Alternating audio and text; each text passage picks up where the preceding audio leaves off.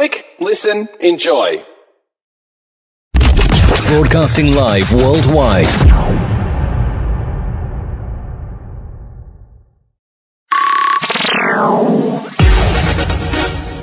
Thank you for tuning in to Talkline Network Radio, America's longest running Jewish broadcast network, the voice of the Jewish community. The Talkline Network proudly presents its flagship program, Talkline with Zev Brenner, America's premier Jewish broadcast, the pulse beat of the Jewish community. And now, your host, Zev Brenner. Welcome back to the program, Mom. Zev Brenner. To Israel we go. Jody Samuels. I think we had her on once or twice. Uh, she originally from the United, United States, actually originally from South Africa, United States, now living in Israel. She's an author, a connector, a speaker, a nonprofit leader. She's a, travels around the world. Just got back from South Africa. Community activist, special needs advocate, wife and mom. Jody founded Jewish International Connection in order to provide community for foreign Jews in New York. Now also runs outreach programs in Israel. Jody, her husband Gavin, and their three children currently live in Jerusalem, where they host hundreds of people every month for Shabbat meals when it's not Corona and events in their home. Author, she's written a book called Chutzpah, not Alan Dershowitz Chutzpah, but Chutzpah, Wisdom and Wine, Journey of an Unstoppable Woman. Jody, good to have you back. Thank you for joining us. Thank you, Zev. Uh, good to have you back. And for full disclosure, when you were in New York, we did carpool together. So, which seems like ages ago. Right? I didn't. You. I didn't see any any chapter in the book about that. but so anyway, you've you've written a fascinating book, you know, dealing about chutzpah, wisdom, and wine. So you've traveled around the world. You're now in Israel. Let me begin. How's it going? Because Israel's in lockdown and you're in quarantine as we speak. Yep. So the advantage of being in quarantine when everyone's in lockdown, I don't have to fear of missing out. But you know, quarantine, you know, lockdown in Israel this time it's a little quieter. But I think the week before they were started the first part of lockdown and then afterwards the media was saying we're beginning lockdown number three so we seem to have some pretend lockdowns here but, but the vaccine's is easier in Israel because people can get it to different age groups.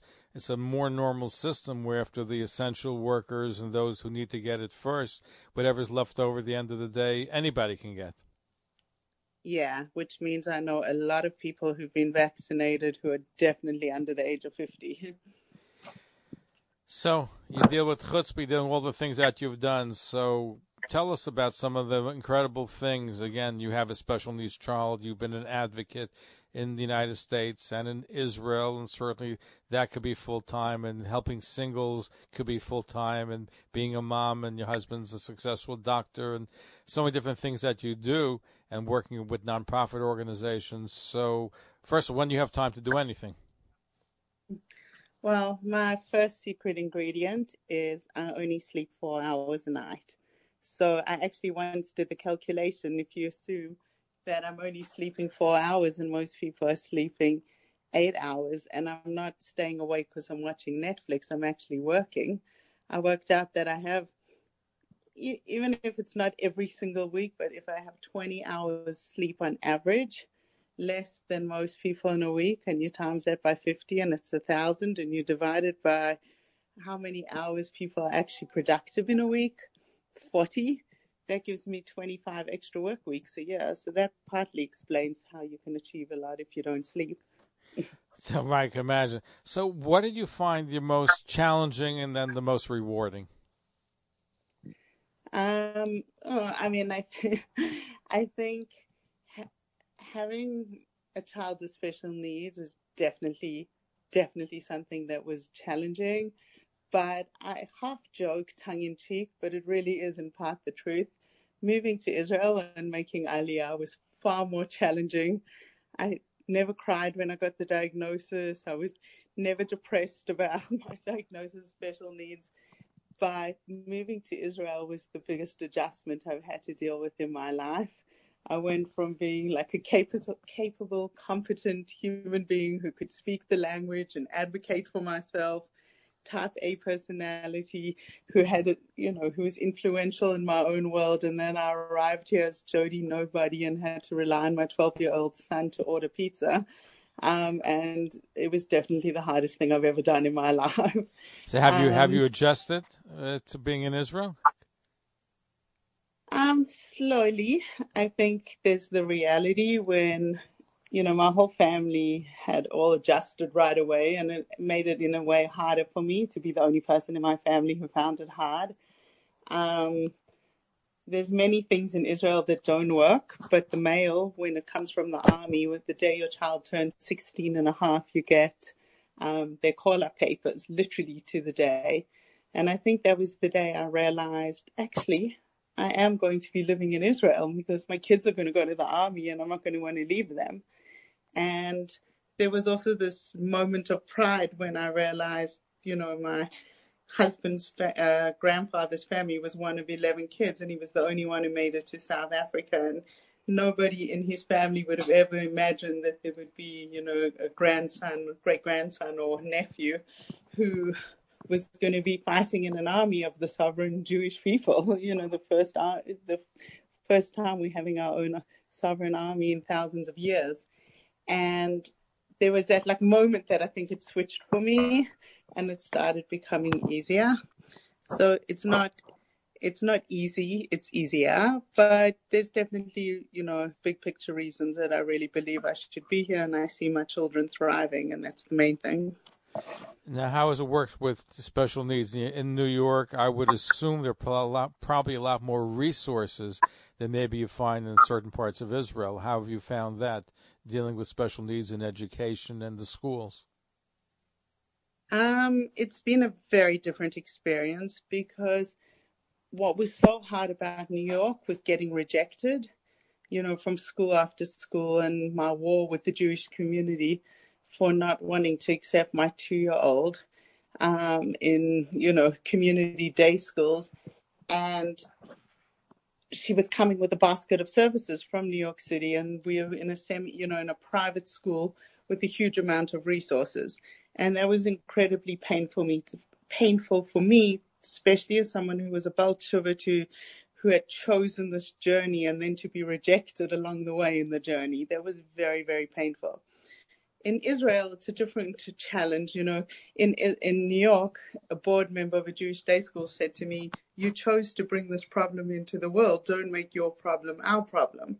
And that's those a, words that's, a, that's a terrible thing to say. Firstly, I didn't choose to make this problem. If you're calling it a problem, God chose to. That's a terrible. Yeah, I, I hope this administrator was fired. It was it was a board member, a and board you wouldn't okay. expect member who actually wrote put it in email. Why you would put it in email, I have no idea. But to put something like that um, was such an affront to me. In Israel, you don't have that. Every life's a life here. You never feel that someone's questioning, you know, why didn't you abort and make, you know, why are you making your problem ours? It's a question more of just resources.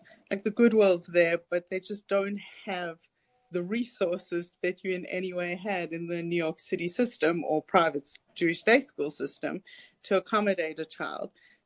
So the goodwill's there, but the resources aren't. So it's been a very different kind of challenge to navigate. I could imagine. I could imagine.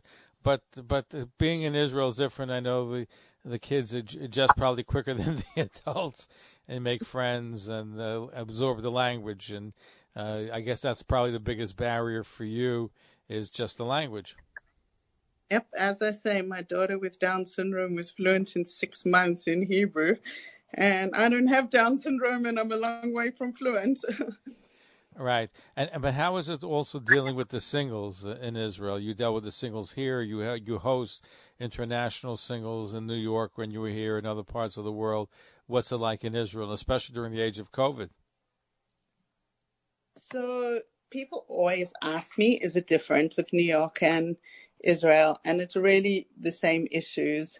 At the end of the day, the same reasons why people why people struggle to get married in New York is the same reason why they struggle here.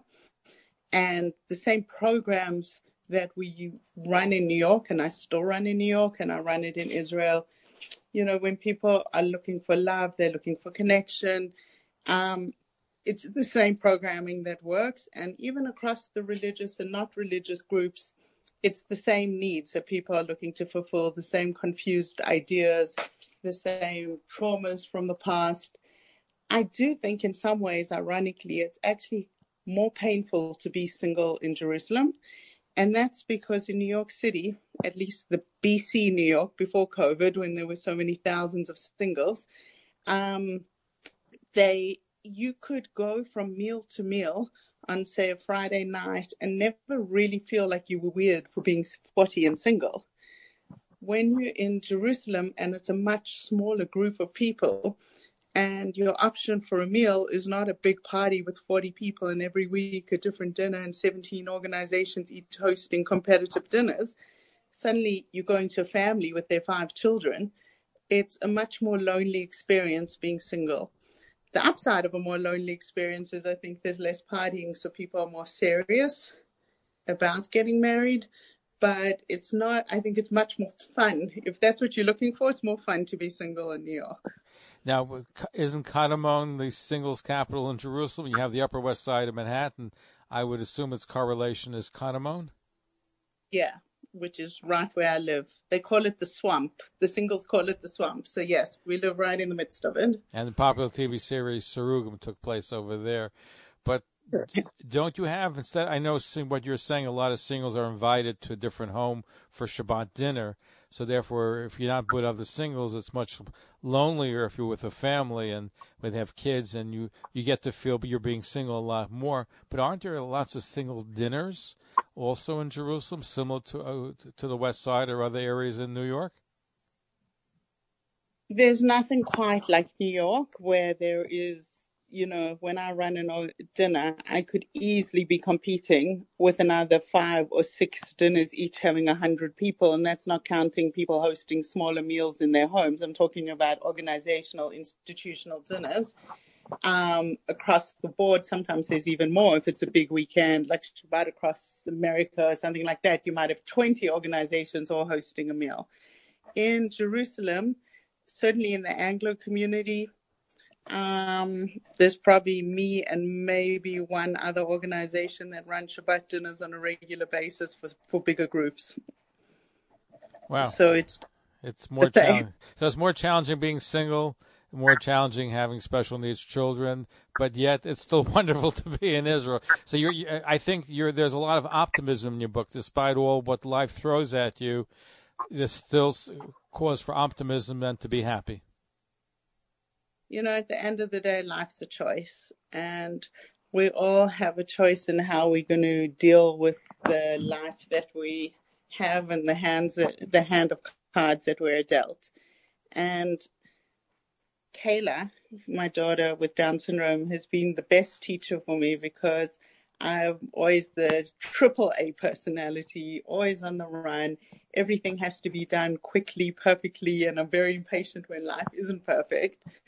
And she's taught me that actually life can really, really be wonderful.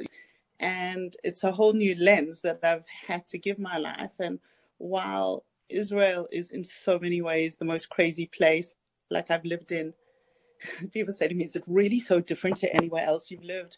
I've lived in England and I've lived in New Zealand, Australia, South Africa, and America. The only English speaking country I haven't lived in is Canada. And Israel is very different. It's culturally different. It's socially different, educationally, the medical system. There are just so many things about the language about Israel that's very different. But it's also a much more intense and much more rewarding place um, to live as well. So it's again perspective. You know, I often joke that some places like Australia is like a Pareve dessert buffet. It looks great, but when you bite into the dessert, it's like, yeah, you know, very mediocre. Yeah, what you're saying, it's superficially sweet. Yeah, and it's like that's what Israel is. Israel's not a Pareve dessert buffet. It's hard work, but it's also very rewarding. And I think everything about living here is that way whether it's the intensity of, say, um, Yom Zikaron, the mourning to the celebrating. Everything Israelis do is with such intensity, but it does make life more meaningful. Might be harder, but more meaningful. Am I correct? Wasn't there a survey done that showed that people in Israel among the most happiest people on earth? Yep, and I have a lot of theories why that is. Um, a lot of rabbis teach how to have a good fight. Well, Israelis know firstly how to have a good fight. You can fight with someone and the next minute be giving them a whole series of brachot afterwards. But I think that one of the things that make life in Israel very meaningful for people is the fact that they live close to their families. And you look at a place like the US, people move out of home 17, 18, and they go home for like Thanksgiving and maybe another time a year. And most Israelis, I saw a survey that most Israeli grandparents see their grandchildren something like 20 times a month. How much more would your life be enriched by this family experience? You can go to the beach on Saturday watching secular families on a beach, but there'll be three generations, sometimes four generations, all sitting together on the beach um, this new concept of this like nuclear family and values is still very much part of life here, and I really think that contributes to people being happy. Makes a lot of sense. Uh, the breakdown of the family has probably leads to all kinds of problems in the United States and elsewhere. And the fact the family still celebrates together in Israel makes a big difference. It makes a difference in, in parents' lives, the kids' lives, the grandchildren's lives. Absolutely, no question about that. So, what's your next book going to be about? um, surviving Aliyah. I thought that's what this book is about: chutzpah, wisdom, and wine. Uh, that's not surviving Aliyah.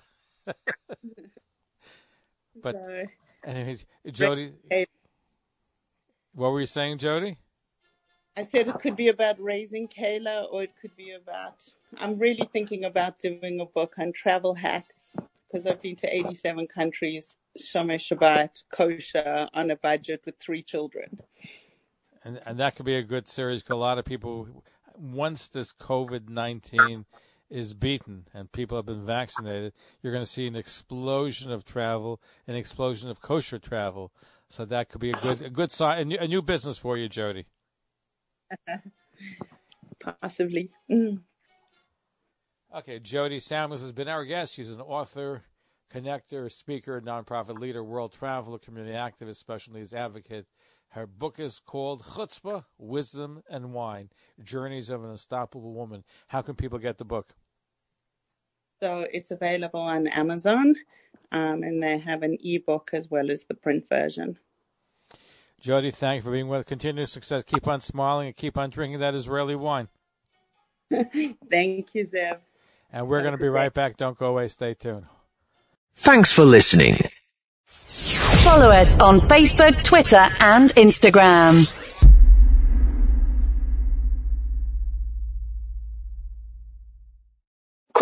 Listen, enjoy. Broadcasting live worldwide.